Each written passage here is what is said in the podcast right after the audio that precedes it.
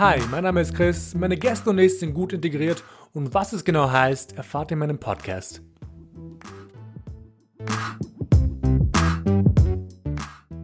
Mein heutiger Gast, Ebro oder auch bekannt als Schwester Ebra. Hallo ihr lieben Menschen, danke, dass ihr wieder eingeschaltet habt zu einer neuen Folge von Gut Integriert. Heute geht es weiter mit Folge 17 ähm, und dafür habe ich Ebro eingeladen. Ebro kennt ihr vielleicht eher unter dem Namen Schwester Ebra, falls ihr in der Rap, Deutschrap-Szene aktiv seid. Sie wird euch gleich mehr erzählen, was sie macht. Auf jeden Fall danke, dass du da bist, Ebro. Vielen Dank, dass ich hier sein darf. Und bevor wir aber starten, würde ich euch vielleicht ähm, bitten, dass ihr meinen Podcast gut integriert abonniert auf Instagram, aber auch überall, wo man den Podcast hören kann.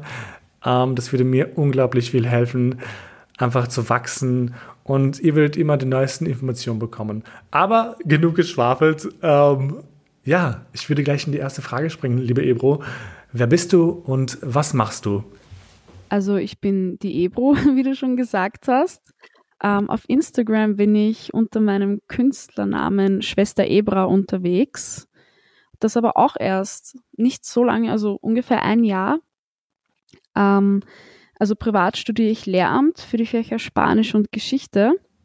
Mhm. Und online ähm, mache ich unter meinem Account eben satirische Videos, kurze oder lange, je nachdem, wie ich Lust und Zeit habe. Und nebenbei mache ich auch Musik. Und also ich habe auch einen Studierendenjob, weil ich auch Geld verdienen muss irgendwie. Mhm. lässt dabei noch nicht so viel ab. Ähm, da habe ich bis vor kurzem, na gut, bis vor kurzem, seit Pandemie, nicht mehr in der Wiener Stadthalle gearbeitet als Billeteurin. Mhm. Und ja, das wäre so, glaube ich, eine Kurzzusammenfassung. Super. Bevor wir mit den ganzen eigentlichen Fragen beginnen, würde ich mal fragen, wie kam es eigentlich dazu, dass du eben so feministische Musik machen wolltest? Gute Frage. Also grundsätzlich Musik war sowieso immer äh, Nummer eins bei mir. Das mit der feministischen Musik oder, also ich glaube, viele würden das als queer-feministischen Rap bezeichnen. Mhm. Zumindest haben, kam das so von außen, so ich selber habe nie gewusst, wie ich das so definieren soll das hat eigentlich erst Anfang dieses Jahres begonnen. Mhm. Da kam wieder die Debatte auf, wie sexistisch Deutschrap ist und auch die Rapper selbst. Und ich habe mir dann gedacht, ich texte vielleicht mal ein paar äh, Lyrics von Deutschrappern um mhm. und quasi würde mal herzeigen, wie so der Stil und wie generell die Musik von denen wäre, wenn die vielleicht nicht so sexistische Texte machen würden. Ich habe das davor auch schon gemacht, nur halt mit anderen Themen und da habe ich dann angefangen ähm, mit den Videos auf Instagram, wenn Rapper XY Feminist wäre. Mhm. Und das hat sich dann irgendwie so entwickelt, dass ich das dann auch bei eigenen Releases dazu mache. Mhm. Ich meine, was ich geil finde, du bekommst ziemlich viel Unterstützung, aber was mich gerade interessieren würde, bekommst du auch irgendwie Anfeindungen diesbezüglich von eben Hardcore-Rap-Fans? ähm, ja, schon. Also das Problem ist, ich bin sehr pessimistisch eingestellt und mir bleiben halt auch nur die negativen Sachen in Erinnerung. Mhm. Und ich weiß schon, dass ich viel positive Sachen äh, bekommen habe, viel gute Rückmeldungen, wirklich total liebe Nachrichten. Mhm. Aber natürlich bleiben eher die negativen hängen. Ähm, und ja, also ich habe schon auch Gegenwind bekommen natürlich. Es sind halt so die typischen Sachen. Ich kann das mittlerweile nicht mehr ernst nehmen, weil es sind immer und überall dieselben Argumente, wenn eine weibliche Person oder weiblich gelesene Person generell in ein Business einsteigt, das Männer dominiert ist, was ja nicht selten vorkommt, weil irgendwie so gut wie alles Männer dominiert ist, Rap vor allem. Mhm. In meinem Podcast geht es sehr stark um diesen ganzen kulturellen Background, um den Kulturclash etc. Einfach einen ähm, Migrationshintergrund, wie es so schier heißt, oder eben, mittlerweile finde ich das Wort Migrationsvordergrund schöner, aber ähm, ich würde dich jetzt einfach gerne mal fragen, welchen kulturellen Background hast du? Also, wenn man es ganz formell wissen will, ich bin in Österreich geboren, Mhm. Meine Eltern sind in Bulgarien geboren, aber ähm, eigentlich aus der Türkei. Also es ist ein bisschen kompliziert. Ich weiß selbst nie, wie ich das richtig definieren soll und ob man das überhaupt richtig definieren kann.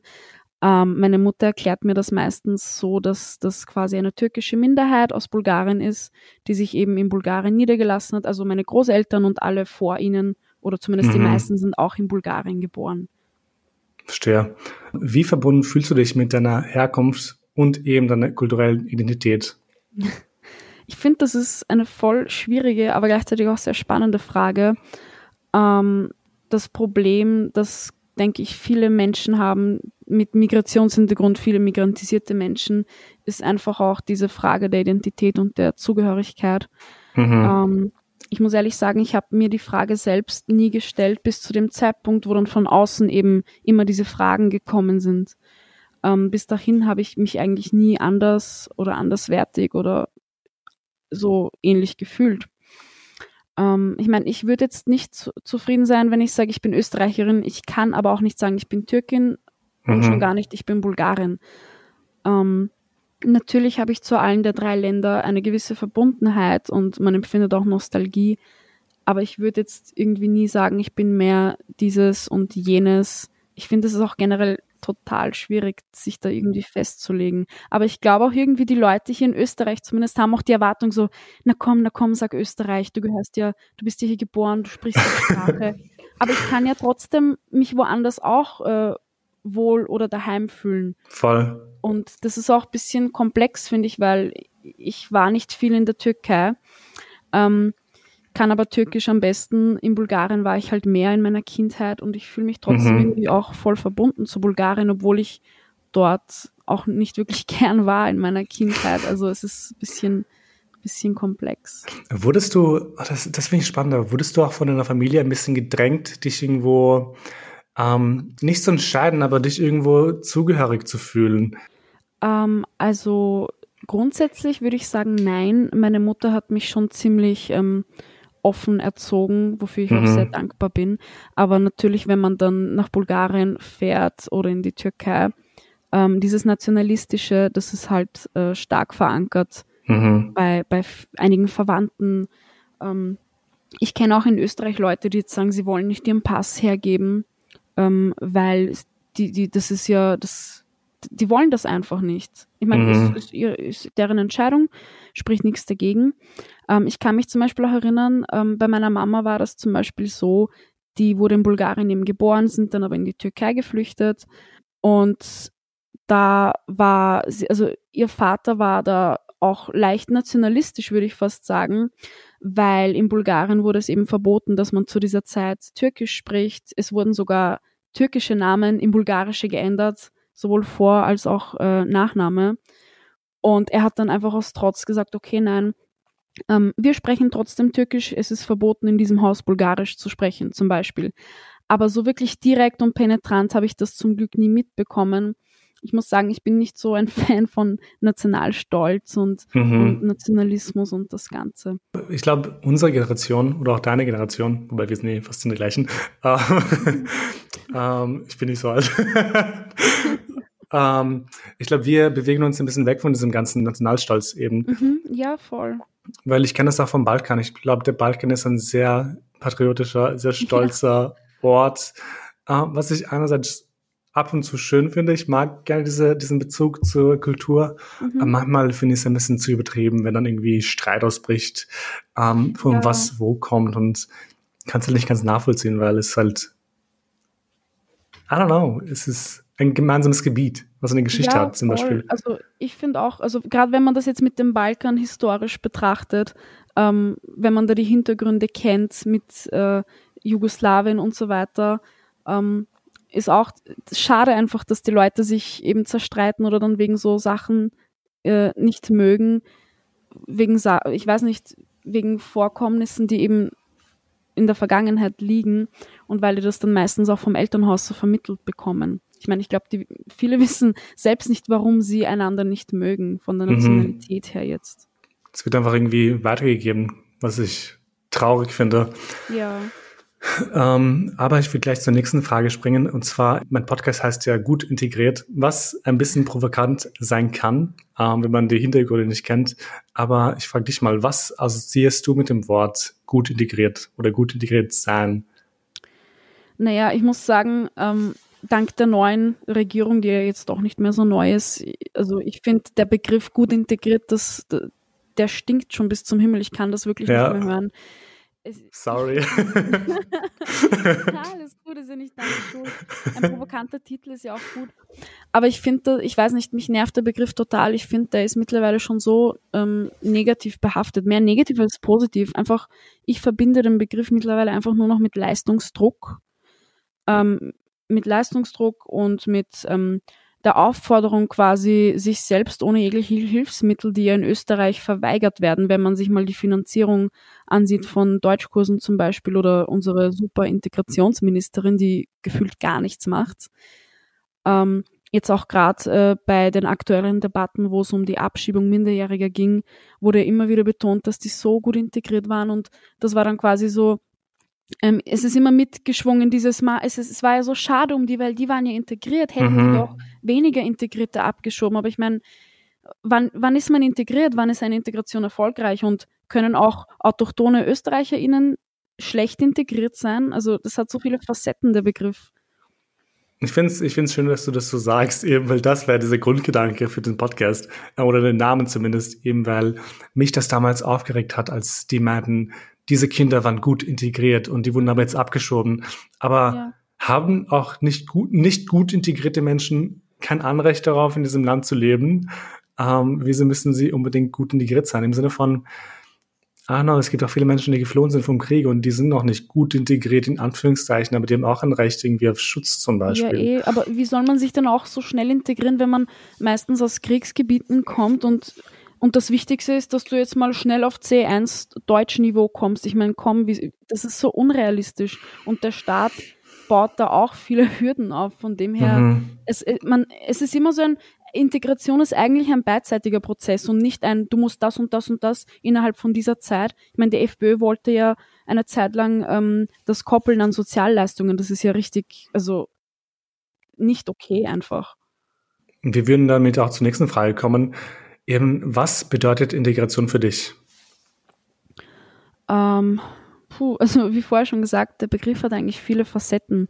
Also ähm, in Österreich zumindest ist es ja so, dass auf die Sprache mega viel Wert gele gelegt wird. Also wenn du nicht gut Deutsch kannst oder wenn du es gar nicht kannst, sind dir mehr oder weniger die Hände gebunden. Also meine Mutter zum Beispiel, die hat in der Türkei studiert. Ähm, sie ist gut aufgewachsen, also sie hat es nicht schlecht gehabt dort. Und als sie nach Österreich gekommen ist mit Mitte 20, na, Anfang 20, musste sie acht Jahre lang ähm, zum Beispiel Hotelzimmer putzen. Und als sie dann ein bisschen besser Deutsch konnte, dann konnte sie mal an die Rezeption oder auch Kellnern. Und die hat das einfach acht Jahre gemacht. Ähm, und es ist ja kein Einzelfall. Es geht vielen Menschen so ähm, Menschen, die eben in ihrer Heimat oder in ihrem Ursprungsland eben ähm, anders gestellt waren und die werden dann hier mehr oder weniger schon wie Abschaum behandelt. Aber die machen dann teilweise eigentlich zum großen Teil extrem wichtige systemrelevante Arbeit. Aber selbst wenn es nicht so ist, sind sie ja trotzdem nicht weniger wert. Voll. Also jemand ist, was bedeutet integriert für mich? Ach, es ist total schwierig. Ich finde, vielleicht sollte man den Begriff komplett neu denken und vielleicht sogar schon einen anderen Begriff einführen, weil für mich persönlich ist der Begriff einfach nur noch negativ behaftet, weil Integration ist synonym für wir fordern dies und jenes von dir. Also ich finde, der wird mittlerweile gar nicht mehr als beidseitiger Prozess wahrgenommen und das ist schade, weil man kommt gleich mit, du bist nicht gut integriert und dann kommt auch gleich wieder, kommen Begriffe wie Parallelgesellschaften und lauter solche Sachen was Bullshit ist. Ich hasse dieses Wort so sehr, also Parallelgesellschaft. Oh, ja. Aber weil du vorhin gemeint hast, es sollte ein anderes Wort her. Viele meiner Gäste meinten bisher, dass eben Inklusion das viel, viel bessere Wort wäre als Integration, mhm. weil Integration sagt ja, du hast eine, eine Gruppe und die andere Gruppe muss sich irgendwie anpassen an die Gruppe. Und es gibt keinen keinen Austausch, sagen wir nur, du bist integriert, aber mhm. gehörst trotzdem nicht dazu. So würde ich es definieren zumindest. Ähm, mhm. Und eben Inklusion wäre wirklich, dass man wirklich alle Gruppen inkludiert für ein gemeinsames Miteinander, was halt in dem Fall vielleicht viel wichtiger wäre. Und vielleicht sollte die Politik da ein bisschen ähm, mehr zuhören. Aber, you know, Populism, so great. Aber ich gebe dir da total recht. Also wir haben das unglaublich, aber wahr. Man hat etwas Modernes im Lehramt gelernt in Österreich. der, Begriff Inklusion wurde auch schon oft genannt als Alternative, mhm. weil er einfach auch mehr darauf abzielt, dass auch alle Teil davon sind und nicht, dass die halt, du bist halt da und ihr schau, dass du dich integrierst. Es ist schwierig, ja. Also ich finde, ich persönlich finde, dass die Politik mehr schuld ist an, wie sie gern sagen, gescheiterten Integrationen als die Menschen selbst. Also da bin ich mir ziemlich sicher. Ähm, ich will jetzt ein bisschen in deine Musik springen und zwar habe ich ja schon angeteased, dass du eben über feministische Themen singst oder auch wichtige Themen, ähm, die total gesellschaftskritisch sind. Und du hast vor ein, zwei Wochen ein Lied rausgehauen, äh, und zwar mhm. Du kannst gut Deutsch, ähm, oder? Du kannst super Deutsch, fast.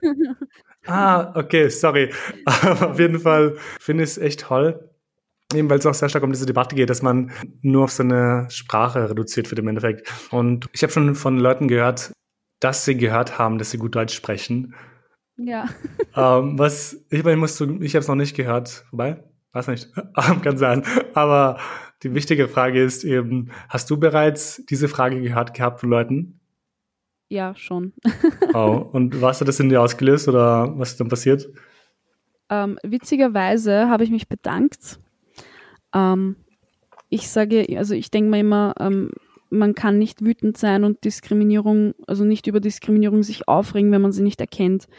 Ähm, und so war es bei mir eben auch. Also ich bin wirklich erst so stärker politisch, seit ich in Wien wohne. Und ich habe das eben auch im Laufe der Jahre immer wieder gehört. Das letzte Mal, äh, da habe ich mich beworben für eine Nachhilfestelle. Ähm, und da hat auch, also die hat mir einfach, jetzt im Nachhinein, das regt mich so auf, die, die Dame hat einfach zu mir gesagt, ja, sie wollte am Anfang gar nicht auf meine Bewerbung antworten, wegen meinem Namen, weil der eben nicht österreichisch klingt. Wow. Ähm, da habe ich mir, ja, eben da habe ich mir auch gedacht, okay, ähm, bitte. Wir haben dann nämlich telefoniert und sie hat ihm gesagt, ja, weil äh, sie stellen normalerweise keine Leute an mit ausländischem Namen, By the way, ausländisch, Ausländer, schreckliche Begriffe. Ich hoffe, die werden irgendwann ausgerottet. Ähm, und äh, aber dann war sie so, sie hat auch gesagt, sie war so überrascht, dass ich so akzentfrei spreche und so Aha. schön spreche. Und ich habe mir so gedacht, was hätte ich denn machen sollen? Wahrscheinlich hätte sie mehr in ihr Bild gepasst, wenn ich das R gerollt hätte oder ein paar Grammatikfehler beim Sprechen gehabt hätte. Aber das, oh Mann. aber das, wie gesagt, das ist mir dann ein, zwei Jahre später gekommen, das ist mir dann wieder eingefallen und ich habe mir gedacht, Alter, mhm. wie deppert war die eigentlich? Ich meine, es gibt wahrscheinlich Menschen, die jetzt sagen würden, ja, aber das ist jetzt nicht so schlimm. Aber nee, ich finde es ich find's total schrecklich, sowas zu hören, weil natürlich kannst du Deutsch, du bist hier geboren, du bist hier aufgewachsen. You know? Ja, eben, das ist, das ist total, also das Bild, das manche Leute von Menschen haben, die keinen österreichischen Namen haben, das ist echt schrecklich. Also allein wenn ich denke, Leute, die ich kenne, die ich länger kenne, wenn die mal Bilder von meiner Mama sehen, die sind voll überrascht, dass sie kein Kopftuch trägt. So, ähm, nicht alle Nicht-ÖsterreicherInnen tragen ein Kopftuch. Ich ja. Mein, die denken sehr ähm, beschränkt, finde ich. Ja. Ähm, eine Freundin von mir, die Fatma, die, sie hat eine Schwester und die Schwester trägt Kopftuch und mhm. sie selbst tritt keinen Kopf durch. Die sind, die sind ein bisschen wie so zwei, zwei, wie so zwei Kontraste. Äh, das ist ziemlich witzig, aber beide sind super lieb. Ich mag beide total. Ähm, aber Fatma wurde eben gefragt, wieso ihre Schwester ein Kopftuch trägt und warum sie mhm. nicht. Und sie vergessen, okay. sie vergessen oft, dass ein Kopftuch, egal woher du kommst, ähm, eine freie Entscheidung ist. Oder mhm. für viele mhm. Menschen eine freie Entscheidung sein kann. Und nur weil du jetzt Türkin bist, weil die zwei sind Türken, äh, Türkinnen, ähm, heißt nicht, dass sie automatisch als türkische Frauen Kopftuch tragen müssen. Und mich hat das ein bisschen geschockt, als sie mir das erzählt hat. Eben weil ich es halt total beschissen finde. Weil, weil du eben reduziert wirst auf ein Klischee im Endeffekt, ein Stereotyp. Ja. Es ist generell arg. Ich meine, fahr mal in die Türkei nach Istanbul, da wirst du die Kopftuchträgerinnen an einer Hand abzählen können. Also ich weiß ja nicht, was, was für ein Bild die haben. Das ist echt schrecklich, wenn man nur dieses eine Bild im Kopf hat. Und ich meine, die Medien verstärken es ja. Also da ist definitiv noch extrem viel Nachholbedarf. Voll auf jeden Fall. Aber ich würde jetzt noch mal ganz kurz rüberspringen wollen zur Aussage. Du kannst super Deutsch. Warum ist diese Aussage so problematisch? Für dich zum Beispiel. ich finde, also der Fairness halber muss man sagen, okay, man weiß ja nicht von außen her, ob die Leute hier geboren wurden oder nicht. Also wie du vorher schon gesagt hast, so wenn jemand erst seit ein paar Jahren hier ist, Deutsch ist mega schwierig. Also wenn du Deutsch kannst, dann kannst du eh schon ähm, eine ziemlich schwere Sprache. Und ich finde auch nicht verwerflich, dass die Leute jetzt ähm, quasi das Bedürfnis haben, dass sie zum Ausdruck bringen wollen, hey, du, du kannst es super. Also im Grunde, die, viele sehen es ja als Kompliment, fälschlicherweise. Ähm, und ich bin mir ziemlich sicher, niemand sagt das mit einer bösen Intention. Es geht einfach nur um den, nicht um den, nicht mal um den Hintergedanken, sondern eher um das Unterbewusste, das Unbewusste, dass man ähm, davon ausgeht, dass jemand eben mit nicht österreichisch klingenden Namen oder mit Kopftuch oder mit anderer Hautfarbe, dass solche Personen nicht fähig sind, ähm, genauso gut Deutsch sprechen zu können wie sie selbst. Ähm, es geht eben um, um, um das Bild, was die Leute eben von anderen unter Anführungszeichen haben. Es geht einfach nur rein darum. Und da, ich habe da auch auf Instagram drüber gesprochen und ein paar Postings gemacht, und viele haben es einfach auch nicht gecheckt und ich habe wirklich drei Sachen. Ich habe ein Video dazu gemacht, ich habe ein Posting dazu gemacht, jetzt habe ich einen Song auch noch dazu gemacht. Und viele haben, einfach darauf beharrt, nein, aber das ist ein Kompliment und ich meine es ja nicht böse. Und ich habe wirklich oft betont, hey, ich verstehe es, du meinst es nicht böse. Es geht einfach nur rein um, um diesen unbewussten Gedanken, den du da in dir hast so meine Freundin Julia, sie heißt Julia, naja, sie hat noch nie in ihrem Leben gehört, du kannst super Deutsch. Dieses vermeintliche Kompliment habe ich schon öfters bekommen. Mhm. Du Aber, musst ja Deutsch können, you know, also du bist ja hergekommen. You have to know ja, it. Das sowieso. Mal abgesehen davon, dass ich sogar mega gute Noten in Deutsch hatte, was jetzt irrelevant ist, aber österreichische ähm, KlassenkollegInnen haben zum großen Teil schlechtere Noten als ich gehabt. Ich meine, das sagt auch nichts aus über einen Menschen. Man geht halt davon aus, dass die Person automatisch nicht gut Deutsch kann oder eben einen Akzent hat oder Dialekt hat, genau. oder Dialekt ja nicht, aber einen Akzent hat. Und ich weiß, was du meinst, eben dieses, diese Aussage, du kannst gut Deutsch, zeigt oder entlarvt eben diese passive Diskriminierung. Weil falls du mhm. jemanden vor dir hast, der nicht österreichisch ausschaut, was auch immer das mhm. heißen soll, ja. ähm, falls der dann oder sie hört, dass sie gut Deutsch kann, geht man davon aus, oh, okay, du bist nicht einer von uns. Genau, genau, genau das ist es. Das ist dieses unbewusste Othering, was man dadurch auslöst. Ich würde zu niemandem sagen, hey, du bist rassistisch, weil du das zu mir gesagt hast. Erstens stößt man da auf extrem viel Widerstand und kann dann sowieso nicht mehr weiterreden mit der Person, weil die Person dann beleidigt ist. Aber man kann es sich doch auch irgendwie verkneifen ich meine, jetzt wird die Welt nicht untergehen, weil irgendeine Sarah zu irgendeiner ähm, Gülcan sagt, ach, du kannst so gut Deutsch, aber die muss sich das dann halt nicht anhören. Aber das, ich glaube, das Problem liegt halt auch eben extrem, dass der deutschen Sprache so mega viel Prestige ähm, gegeben wird hier und generell sowieso den europäischen mhm. Sprachen mhm. vor allem. Und das ist halt schade. Ich meine, wenn du sagst, ich kann ich kann Spanisch, Französisch, Englisch. Die Leute sind aus dem Häuschen. Wow, du sprichst drei Sprachen, Französisch, Deutsch und Englisch. Ja, drei europäische Sprachen. Und wenn du dann mit Türkisch oder mit Arabisch, mit Kurdisch oder ähm, Hindu oder sowas herkommst, ich meine, da, da hält sich die Begeisterung in Grenzen Voll. und das ist halt echt arg. Das ist echt krass. Ich glaube, Sprache ich glaube, Sprache definiert Menschen sehr stark und ich glaube, das einigt sie irgendwo und ich glaube, wenn du siehst, dass jemand Türkisch redet oder Bosnisch redet oder Albanisch redet oder Afghanisch redet, whatever, ähm, tust du es eben, wie du schon vorher gesagt hast, also in diese andere Gruppe tun, die, die Others. Ähm, aber ich würde jetzt ein bisschen gerne eine andere, eine andere Thematik einschlagen und zwar, bei mir geht es halt sehr stark um diesen Kulturenclash, you know, also wie man aufgewachsen ist. Ähm, und du hast eben, ich würde jetzt sagen, pauschal sagen, du hast mehrere Kulturen in dir. Gab es eben einen Kulturclash in deiner Familie? Damals in der Jugend oder noch immer jetzt? Doch schon. Also ähm, ich finde es auch sehr schade irgendwie, ehrlich gesagt, weil ähm, gerade dieser Kulturenclash hat mich oft dazu gebracht, dass ich meine Identität und einfach alles hinterfrage. Ähm, das ist, ich meine, Identitätskrisen sind ja im, im Teenageralter eh voll normal. Also das passiert eh vielen. Aber hinzu kommt ja noch, ich bin ja homosexuell auch noch mhm. und dann eben Identität bezüglich Kultur und von außen immer so viele Fragen, die man sich selbst eigentlich nie gestellt hat oder gestellt hätte. Mhm. Ähm, und irgendwie fühlt man sich dann manchmal nirgendwie, nirgendwo ähm, daheim, weil in Österreich, ja, ähm, du bist der Ausländer, jetzt voll schier gesagt. Ich habe nicht mal den österreichischen Pass. Also ich bin sogar, ähm, ich bin sogar auf Papier Ausländerin quasi. Ähm, in der Türkei ist man dann auch wieder ähm, zu westlich. Ich meine, gut, mit meiner Homosexualität und mit dem ganzen Drum und Dran passt das da ja sowieso generell nicht rein. Ähm, in Bulgarien ist man dann quasi, also die Bulgaren sind ja auch, ähm, ich meine, in jedem Land gibt es Rassisten, jedes Land und die Bevölkerung ist auch irgendwie rassistisch Minderheiten gegenüber. Also wenn du eine Minderheit bist, bist du sowieso irgendwie immer im Arsch. Mhm. Ähm, und in Bulgarien sowieso, was die mit den mit der türkischen Bevölkerung da damals gemacht haben, wo meine Mutter dann mit ihrer Familie flüchten musste, das war auch ziemlich arg. Und in Bulgarien ist man dann auch entweder die Türkin oder die Österreicherin. Ähm, ich meine, fälschlicherweise war ich auch oft die Australierin. weil, Austria. ja, Austria, Australia in Bulgarien, Austria und Australia. Oh. Ähm, ja. ja, das ist halt sehr schade. Also man fühlt sich irgendwie von allen Seiten ein äh, bisschen verstoßen auch. Man wird ähm, den Österreichern irgendwie nicht gerecht, wegen was auch immer. Man wird den in der Türkei, in Bulgarien wird man da auch irgendwie ähm, nicht den Anforderungen gerecht. Und ich finde das ziemlich schade.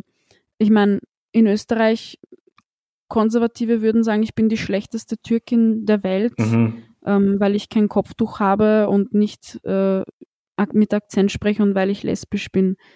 Ähm, es ist ich weiß nicht, das ist schwierig. Aber das ist ja auch so ein Ding. Ich frage mich, was heißt es überhaupt, Türkin zu sein? Ich meine, was für ein Bild haben die, glaubst du, im Kopf?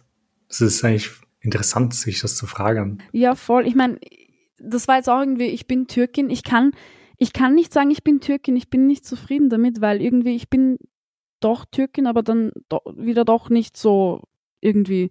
Also allein optisch und von, vom kulturellen her und vom Aufwachsen unterscheiden sich die ähm, TürkInnen in Bulgarien schon sehr von denen, die in der Türkei leben. Also ich habe das selbst auch gemerkt in meiner Kindheit, wenn ich jetzt in Bulgarien war und dann in der Türkei und allein wie wir sprechen, also wir reden auch äh, ein ziemlich altes Türkisch. Zum einen, weil wir zum großen Teil in Dörfern waren. Also vielleicht kennst du das von Albanien, falls du Verwandte dort hast und mal dort warst. Ähm, so typische Balkandörfer einfach. Zum einen deswegen, also ich spreche jetzt nicht so voll das hohe förmliche Akademiker Türkisch oder Bulgarisch, also ich bin richtig im Dorfslang unterwegs. Same.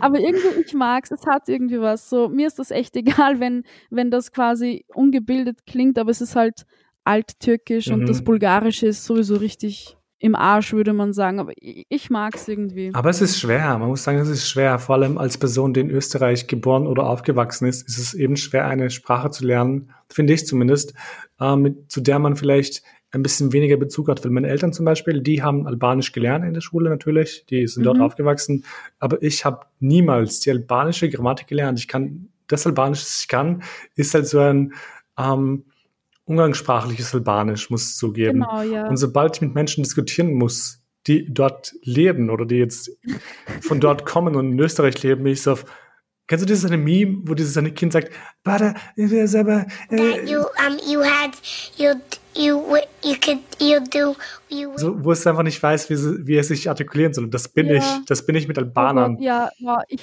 fühle das. Es ist mir immer so peinlich, wenn ich mit Natives rede. Es ist mal grammatikalisch voll falsch und manche Wörter, ich spreche die einfach, so Aussprache passt eh, aber dann verwende ich irgendwie, es ist mir wirklich peinlich, muss ich sagen. Deswegen mache ich auch gerade sogar einen Bulgarisch-Kurs, dass ich das systematisch lerne, wie in der Schule eben mit Grammatik und so, weil ich habe es eben auch nie so gelernt und ja. das war, ist halt, ja, hat sich zu einem Nachteil mhm. irgendwie ähm, entwickelt. Was mich auch zur nächsten Frage bringt, eben weil du, weil du Bulgarisch lernst in der Uni oder im Sprachkurs, hast du das Gefühl, du musst beispielsweise deinen Eltern oder deiner Kultur gerecht werden? Ähm, das hatte ich als Kind sehr viel, also bis ins Teenageralter auch. Ähm, also es war halt oft so, wenn wir jetzt bei meiner Oma waren, in der Tür äh, also die wohnen erst seit zehn Jahren oder so wieder in der Türkei, also sie sind wieder zurückgekehrt in die Türkei. Die, das war so ein Hin und Her. ähm, da wächst man halt mit diesen typischen Rollenbildern, die für ähm, Männer und Frauen vorgesehen sind, auf. Also dieses typische, ach, sitz so nicht da, sitz wie ein Mädchen, also quasi Beine zusammen oder nicht so mhm. ähm, herumlungern. Dann habe ich mir mal die Haare abgeschnitten, so wirklich kurz mit ähm, 13 oder so oder 12. Und da, wie, wie das dann auch meine Oma gesehen hat, ach, deine schönen, langen, dicken Haare, was hast du mir gemacht? Und jedes Jahr im Sommer, lass dir deine Haare doch wieder wachsen, Kind. Und erst vor drei Jahren hat meine Cousine geheiratet und da waren halt auch alle Verwandten, alle Verwandte und teilweise Verwandte, die ich nicht kannte. Ich glaube auch, das ist ein typischer Moment bei migrantischen Kindern so, ja, du, das ist dein Onkel 15. Grades, gib ihm jetzt einen Kuss. Ähm, und da waren auch so äh, irgendwelche Tanten und ja, wenn du heiratest, dann kommen wir alle nach Österreich. Oh und ich habe mir so gedacht, nein, nein, tut dir nichts. ähm, I mean, ja. Lass vielleicht kommen sie nicht. Ja, schwierig. Ähm, ja, keinen Plan. Ich habe einfach nur ähm, freundlich genickt und ja. Und nach einer Zeit, es hat mich dann halt auch irgendwie belastet, weil ich mir gedacht, ich kann nicht so die Tochter sein, nicht die Enkelin sein, die sich äh, die anderen halt erwarten. Also ich weiß noch, wie meine Oma geschaut hat vor ähm, drei, vier Jahren im Sommer. Da waren wir in der Türkei das letzte Mal, seitdem nicht mehr wegen Corona. Und die hat dann meine Tattoos gesehen auf meinen Schienbeinen. Mittlerweile sind es schon wieder mehr. Und ich habe jetzt auch ein Piercing noch seit einem Jahr dazu gemacht und ja, ihr Blick einfach göttlich. Was hast du da gemacht mit, deinen, mit deiner Haut? Und das hat mich eben, wie ich jünger war, noch viel mehr belastet, weil ich habe mich dann so in eine Rolle gesteckt, die nicht für mich bestimmt war, in der ich mich nicht wohlgefühlt habe. Mhm. Das war auch gleichzeitig mit meiner Homosexualität dann dieses absichtlich übertrieben weiblich sein, weil sonst sagen ja alle, dass ich ein Mann sein möchte oder wie ein Mann aussehe. Das war so zeitgleich mit dem und das war dann auch viel auf einmal eigentlich. Und hat mich dann auch ab und zu auch traurig gemacht, weil ich halt gewusst habe, okay, ähm, es wird nicht, es kann nicht so sein. Und aber ab dem Zeitpunkt, wo man dann draufkommt und wo man dann beschließt, dass man drauf scheißt und wirklich so ist, wie man sein möchte und auch die Kapazitäten hat. Also es ist ja scheiße, wenn man daheim lebt und dann voll Gegenwind kriegt. Bei meiner Mama war das zum Glück nicht der Fall. Ähm, sie hat mich immer gelassen, also so gut sie konnte, zumindest nachdem sich meine Eltern dann geschieden haben und wir mit meinem Vater endgültig gebrochen haben, war das dann sowieso kein Thema mehr. Also heute, aus heutiger Sicht kann ich sagen, ich bin wirklich sehr zufrieden und glücklich mit dem Ganzen und ich fühle mich auch nicht mehr irgendwie wo reingedrängt, wo ich nicht hingehöre. Aber kennst du das? War das, war das bei dir auch so? Bezüglich? ähm, jetzt, jetzt mit diesen ähm, gerecht werden, den Anforderungen der Familie. Aber es ist, es ist echt schwer, weil ich muss zugeben, es war für mich sehr schwer. Oh Gott, ich, ich bin es nicht gewohnt, dass man mich, dass man mir Fragen stellt. Ja, es sind, es sind, weil ich ähm, mir hat auch geholfen mit vielen anderen Menschen, die eben keine österreichischen mhm. Eltern haben, dass ich mit denen drüber rede, weil dann bin ich draufgekommen auf Sachen, okay, das musste nicht nur ich durchmachen, das haben andere auch durchgemacht und das ist voll normal und voll okay. Na gut, normal ist jetzt ähm, das falsche Aber Wort. üblich, ist, es ist üblich, you know? Ja, genau. Diese Erwartungshaltungen einfach, die man dann letztendlich nicht erfüllen kann, weil mhm. man nicht diese Werte weiter vertreten will von Eltern oder Großeltern. Du, ich finde es ich find schön, dass du das so sagst, weil ich glaube, das ist mir halt voll wichtig an diesem Podcast, weil ich eben diese Sachen sammeln möchte, damit Leute so ein, so ein Register haben von gleichen Emotionen. Aber um, um, um, um zu deiner Frage zurückzukommen, ähm, ja, ich hatte, ich hatte voll die krassen, also viele Erwartungen wurden auf mich projiziert als Jugendlicher schon. Ähm, mhm. Und ich musste irgendwie, glaube ich, gerecht werden, also ich musste der Erwartung gerecht werden, dieser typisch albanische Sohn zu sein ähm, mhm. Aber ich bin halt ein bisschen so eine andere Richtung gegangen. Ich bin halt sehr feministisch und bin nicht, was an, an sich kein Problem ist, you know. Ich weiß nicht, warum ja. das ein Problem für meine Eltern ist. Ich bin halt sehr feministisch. Ich möchte halt nicht heiraten. Ich möchte Karriere machen. Mir ist die Familie zwar wichtig, aber nicht so wichtig wie vielen Albanern zum Beispiel, dass sie mit ihren Eltern bis sie 30 zusammenleben. Ähm, und, da, und es, ist, es ist bei vielen Leuten der Fall, dass sie urlange ja. mit ihren Eltern zusammenleben und das dürfen sie auch. Ich tu niemanden beurteilen, aber ich will's nicht.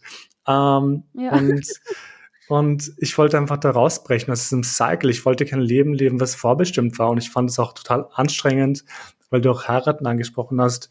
Ich wurde jetzt in Kosovo von fremden Menschen, von Fremden gefragt, wann ich heiraten möchte und hoffentlich heirate ich bald.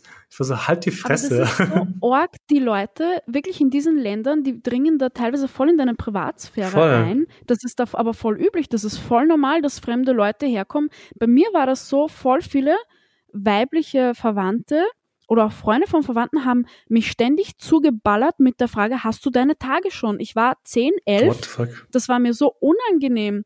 Und es ist auch eben, was du sagst mit dem Ausziehen, es wird irgendwie, es ist, es wird kein Raum geschaffen für Individualität. Das Mhm. wird voll auch von Elternseite teilweise unterdrückt, was voll org ist. Also, ich meine, bei mir war das nicht so stark jetzt wie bei anderen Leuten, mit denen ich gesprochen habe. Aber es ist so üblich und so normal und auch so normalisiert, dass man eben so tief in die Privatsphäre eingreift. Ich meine, eine fremde Person fragt dich, ich meine, what the fuck? Mittlerweile bin ich echt höflich und freundlich und nicke und lächle und sag, sag irgendwas Lustiges, wo ich weiß, haha, die werden eh drüber lachen. Aber innerlich denke ich mir einfach nur, halt die Fresse. Sorry, wenn ich jetzt gerade so fies Ja. werde. Aber ich möchte mit fremden Menschen nicht über mein Leben reden. Ich lasse, ich Ja. lasse schon gar nicht meine Familie irgendwie zu nah äh, meine Ja. Entscheidungen bestimmen und schon gar nicht einer der hergelaufenen. What the fuck? Aber es macht doch so Druck, finde ich. Also, ich weiß nicht, wenn ich das Wort Heirat und Hochzeit höre, ich fühle mich da dann voll schlecht irgendwie, weil ich verbinde das so mit Erwachsenwerden und Altwerden und ich denke mir so, nein, nein, ich bin noch ganz weit weg von Voll. dem, ich möchte das nicht. So, ja. Mein Vater sagt oft, ähm, als ich in deinem Alter war, hatte schon Frauen Kinder. Und ich vergleiche, Oh. ja, ich, ich, ich weiß immer nicht, wie ich drüber denken soll. Das Ding ist, ich antworte meistens immer mit, ja, Papa, aber als du, ich bin mir sicher, das habe ich schon mal erwähnt, aber als er 20 war, ähm, hatte er eben keine, er war in Kosovo, er musste nicht zur Uni gehen, er musste keine Arbeit haben, er musste nicht Ja, ins System passen. ja. Ich muss all diese Sachen machen, um mich zu halten. Ich muss arbeiten, ich muss irgendwie Karriere machen, ich muss Geld sammeln, ich muss eine Wohnung haben Ja, und habe halt kein Haus, was mir, was, was, was, was, wo ich einfach leben kann. Ähm, es sind so viele andere Dinge. Nicht, dass er es leichter hatte, hatte er es wahrscheinlich nicht. Aber ja, ähm, es ist einfach, es sind zwei verschiedene Leben. Und voll. es ist einfach anstrengend, diesem Druck gerecht zu werden, weil niemand kann Ja. jemandem gere- gerecht werden, finde ich. Voll, das stimmt. Und ich meine, bei meiner Mutter war es so, die, ist, also die war in meinem Alter jetzt schon schwanger mit mir. Meine Mutter ist, ich meine, ich, ich habe so einen irrsinnigen Respekt davor, wenn Leute ihr Heimatland verlassen, in ein fremdes Land gehen, wo sie keine, kein Wort ich, sprechen können. Ich kann mich noch erinnern, meine Mutter hat mir erzählt, ähm, ihre ersten, ihr- ihren ersten Monat in Österreich, ähm, sie wusste nicht, was Salz auf Deutsch heißt und sie musste einen Monat lang immer ohne Salz essen und da, da war, hat alles so fad geschmeckt, hat sie gesagt. Also generell, ich finde auch die, die Erzählungen immer so spannend und interessant und ich habe so einen riesen Respekt Mhm. vor so einem großen Schritt. Wir haben es da definitiv auch leichter, wir können uns entfalten. Ich meine, natürlich diese Sachen mit dem Druck, das steht an, vor allem hier auch in Österreich, wenn man jetzt, weiß ich nicht, studiert, kann man sich auch irgendwie nie was aufbauen jetzt finanziell. Also wenn man jetzt mit 16 arbeiten geht, okay, du hast kein Studium, aber du arbeitest wenigstens und du wirst dann mit 30 vielleicht eher ein Haus kaufen können dann als eine andere Person, die bis dahin studiert hat oder so. Es ist wirklich nicht leicht, ähm, dass man den anderen und dann auch noch sich selbst gerecht wird. Ich Voll. glaube, das ist sehr schwierig, dass man da irgendwie einen Mittelweg findet, wobei man muss anderen überhaupt nicht gerecht werden. Also Eh man nicht. sollte sich selbst auf jeden Fall an erste Stelle stellen diesbezüglich. Mhm. Ich meine, ich sehe oft diese Bilder auf Instagram, ähm, wo drauf steht, break the cycle. Und mittlerweile lebe ich nach diesem, nach Mhm. diesem Motto einfach, weil ich würde gerne Menschen glücklich machen und meine Familie, ja, aber, schön. aber ich möchte auch mich glücklich machen, weil im Endeffekt bin ich halt derjenige, der mit mir klarkommen muss. Ähm, Eben, ja. Ja, das hast du sehr schön gesagt. Das stimmt auf jeden Fall. Dankeschön. Ähm, ich hätte noch eine Frage und zwar, weil wir gerade darüber reden, das ist super interessant. Ähm, hast du das Gefühl ab und zu oder bekommst du das Gefühl, dass du irgendwie deine Traditionen ähm, weitergeben musst, dass, dass du irgendwie ähm, wie so eine Blutlinie quasi weiterführen musst?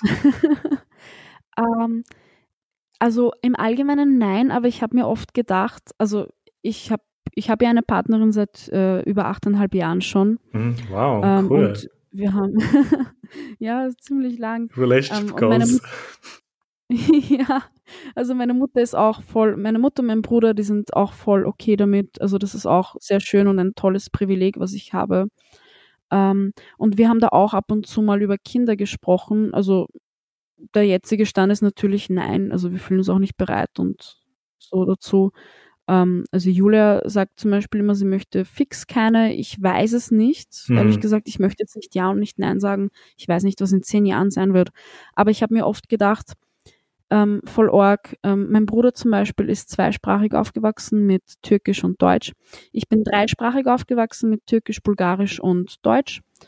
Und ich denke mir dann so, wenn dann mein Bruder vielleicht Kinder hat oder wenn ich vielleicht mal Kind, Kinder hab, habe, ähm, da frage ich mich schon oft, wird das dann noch weitergegeben, dieses Mehrsprachige einfach? Mhm.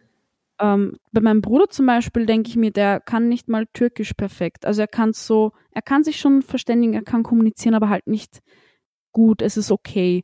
Und wenn der jetzt zum Beispiel Kinder haben möchte mal, wird das sicher ganz anders wieder laufen. Und bei mir weiß ich nicht, ob ich ähm, die Kapazitäten hätte, dass ich denen Bulgarisch vermittle. Ich weiß auch, ich habe keinen Plan, wie meine Mutter das mit mir damals gemacht hat. Also ich rede ja auch sehr oft von meiner Mutter, das merkt man sich ja, aber sie ist für mich einfach so ein besonderer Mensch, mhm. die ist, ist einfach so oben bei mir. Sie ist so ein riesiges Vorbild, ich habe sie wirklich so gern. Ähm, und ich glaube, ich weiß nicht, wie ich das machen würde. Da, da, über das habe ich mir eben mhm. na, Gedanken gemacht, über das mit den Sprachen, weil das mit den Sprachen, ich finde, das ist so ein irrsinnig wichtiges Thema. Für mich persönlich auch. Ähm, es gibt ja auch so Studien, die belegen, dass man, wenn man mehrsprachig ist, in jeder Sprache, die man spricht, hat man eine eigene Persönlichkeit. Also mit jeder Sprache, die du sprichst, bist du quasi ein anderer Mensch. Das habe ich. ja, ich merke es bei mir aber auch. Also wie ich das gelesen habe, ich habe mir gedacht, oh wow, ja stimmt eigentlich. Aha. Das ist so interessant. Wenn du Türkisch ähm, redest, wie, wie bist du dann? Oder Bulgarisch? Ich bin auf jeden Fall Dadurch, dass ich die Sprache nicht so gut wie Deutsch kann, bin ich auf jeden Fall zurückhaltender schon mal. Also Deutsch bin ich so richtig offen, extrovertiert und ich kann reden, weil ich weiß ja, was ich sagen will. Und beim Türkischen ist dann wieder ein bisschen reservierter und beim Bulgarischen schalten sowieso alle Zellen ab, weil da muss ich erstmal nachdenken, was will ich sagen und dann kommt, dann fange ich an zum Reden und dann kommt ähm, ähm, ähm. Ja. ich meine, ich, ich kann ja auch Spanisch, ähm, mittlerweile schon besser als Bulgarisch und besser als Türkisch. Ähm, sicher auch schon etwas besser als Englisch.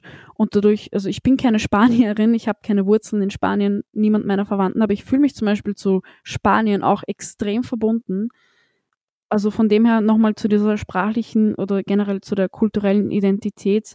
Man muss nicht unbedingt, finde ich, auch irgendwo aufgewachsen sein oder ähm, Familie haben, dass man sich wo verbunden fühlt. Ich habe mich halt viel damit beschäftigt, weil ich eben, das ist mein Zweitfach auf der Uni. Ich musste mich damit beschäftigen, aber auch, es hat mich immer schon sehr interessiert. Und dadurch, dass ich die Sprache auch schon so gut kann, fühle ich mich zu Spanien auch mega mhm. verbunden mhm. irgendwie. Verstehe ich voll und ganz. Ich glaube, eben weil du auch meintest, du sprichst besser Spanisch als ähm, Bulgarisch und Türkisch. Ich habe das Gefühl, ich rede Englisch besser als Albanisch. Also ich kann mich auf Englisch mhm. viel, viel besser artikulieren und ähm, einfach, einfach Diskussionen führen oder einfach ein, ein intensives Gespräch führen mit Leuten als auf Albanisch. Ja. Weil es mir einfach leichter fällt, weil ich einfach in diesem westlichen Raum aufgewachsen bin mit, mit sehr vielen englischen Serien, Büchern, Filmen, mhm. Menschen. In meiner Arbeit rede ich durchgehend Englisch. Das ist irgendwie normal bei uns. In Berlin vor allem. Ähm, und ich kann es total nachvollziehen. Es ist einfach so ein, so ein Ding. Vor allem, ich glaube, es passiert auch vor allem durch diese ganze Globalisierung, die halt gerade stattfindet. Ja, das ist sowieso. Also ich kann mich erinnern, in Bulgarien, äh, wir waren ja oft im Sommer dort teilweise die ganzen zwei Monate und ähm, ich weiß nicht, ob es in Albanien auch so ist. Ich kann mir vorstellen, ja, dass quasi ähm, viele Serien einfach nicht synchronisiert wurden. Ich habe äh, ich habe Fernsehen geschaut, dort Kinderserien, die waren alle nicht synchronisiert. Das war alles auf Englisch, also Cartoon Network. Ähm, zum Teil super gut, also ich glaube, das hat mir sehr geholfen, dass ich das dann in der Schule lerne. Ähm, und da war auch eben alles, also Globalisierung, westliche Sachen, das ist halt in Europa voll präsent einfach. Voll auf jeden Fall. auf jeden Fall stimme ich zu. Ähm, aber wir sind fast am Ende der Folge angelangt. By the way, es macht mir Spaß, mit dir zu reden. Ich finde es super interessant. Vor allem einfach deine, deine Perspektive zu hören. Und ich finde diesen, diesen Aspekt Sprache, den wir jetzt nicht eingeschlagen haben, voll cool. Ich rede halt sehr gerne über Sprache und ich glaube, Sprache macht uns halt sehr stark aus. Ja.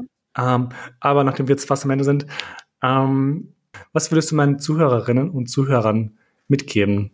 Ähm, also wenn man, wenn man sich jetzt die äh, Themen ansieht, die wir heute besprochen haben, ähm, möchte ich auf jeden Fall nach außen tragen, ähm, dass man sich keinen Druck machen sollte, dass man der Familie und der Erwartung der Familie gerecht wird. Man sagt immer, Blut ist dicker als Wasser, aber man muss seine Verwandten nicht mögen oder sogar lieben, nur weil sie Verwandte sind. Es ist schwierig, wenn man dann noch daheim lebt, das stimmt, aber sobald man dann unabhängig sein kann und dann auch weg kann, dann kann man das Leben führen, das man für sich selber möchte. Und man sollte unbedingt sich selbst gerecht werden, bevor man schaut, dass man es für andere recht macht. Also den Fehler habe ich sehr oft gemacht, sehr lange. Mir hat das nicht gut getan. Und ähm, man muss für sich selbst leben, nicht für irgendwelche Erwartungen, die teilweise sehr veraltet sind von den Verwandten. Ich finde, weil es also meintest, dass man eben sagt, dass Blut dicker als Wasser ist. Ähm, stimmt vielleicht, aber das ist irgendwie so ein Zwang. Ich finde, man sollte nicht gezwungen sein. Fall, falls man in einem, in einem Umfeld aufwächst, was vielleicht auch negativ sein kann, was irgendwie toxisch sein kann, was dir nicht gut tun kann. Es muss jetzt nicht irgendwie krass toxisch sein natürlich, aber falls du das Gefühl hast, du wirst gezwungen, irgendwelchen Erwartungen zu, zu sprechen, du wirst gezwungen, ein Leben zu führen, was du nicht möchtest, dann cut it, you know, du kannst mit, du kannst ein eigenes Leben führen und es ist wichtig, es ist unglaublich wichtig, ein Leben zu führen, worauf man stolz ist. Ähm, genau. Und nicht ein Leben, wo man dann in, in 50 Jahren realisiert, scheiße, ich hätte es eigentlich besser machen können, aber ich habe es halt nicht gemacht. Und vor allem Menschen, ich will jetzt nicht komisch klingen, Menschen, die eben diese Privilegien haben, wie, wie wir sie haben, die das machen können, die einfach entscheiden können, dass sie ähm, aus diesem ganzen, aus diesem ganzen ähm, Umfeld rausbrechen können, weil es gibt halt wirklich Menschen, die halt eine schlimmere Situation haben, die sich halt, ja, die, die das einfach nicht können. Deswegen finde ich dein, dein, dein Tipp, sage ich mal, sehr gut, weil live alive. Aber ja, ähm, genau, und damit sind wir eben am Ende angelangt. Ähm, danke vielmals, dass du da warst. Hat mir, wie gesagt, sehr viel Spaß gemacht, mit dir zu reden. Das kann ich nur zurückgeben. Vielen Dank auch für die Einladung und ähm, mir hat das auch große Freude, Freude bereitet, mit dir zu sprechen. sehr cool, passt. Ähm, ja, dann an alle Leute, die gerade zuhören, ähm, vergesst nicht, gut integriert zu abonnieren, überall, wo ihr es gerade hört, auf allen Streaming-Plattformen. Ähm, und vergesst auch nicht, Schwester Ebra oder eben Ebro zu abonnieren auf Instagram und auf Spotify und wo deine Musik noch verfügbar ist. Ähm, die Links durch euch anhängen. Und ja, that's it. Das war die Folge. Ähm, ich wünsche euch ganz viel Spaß und bis zum nächsten Mal. Ciao.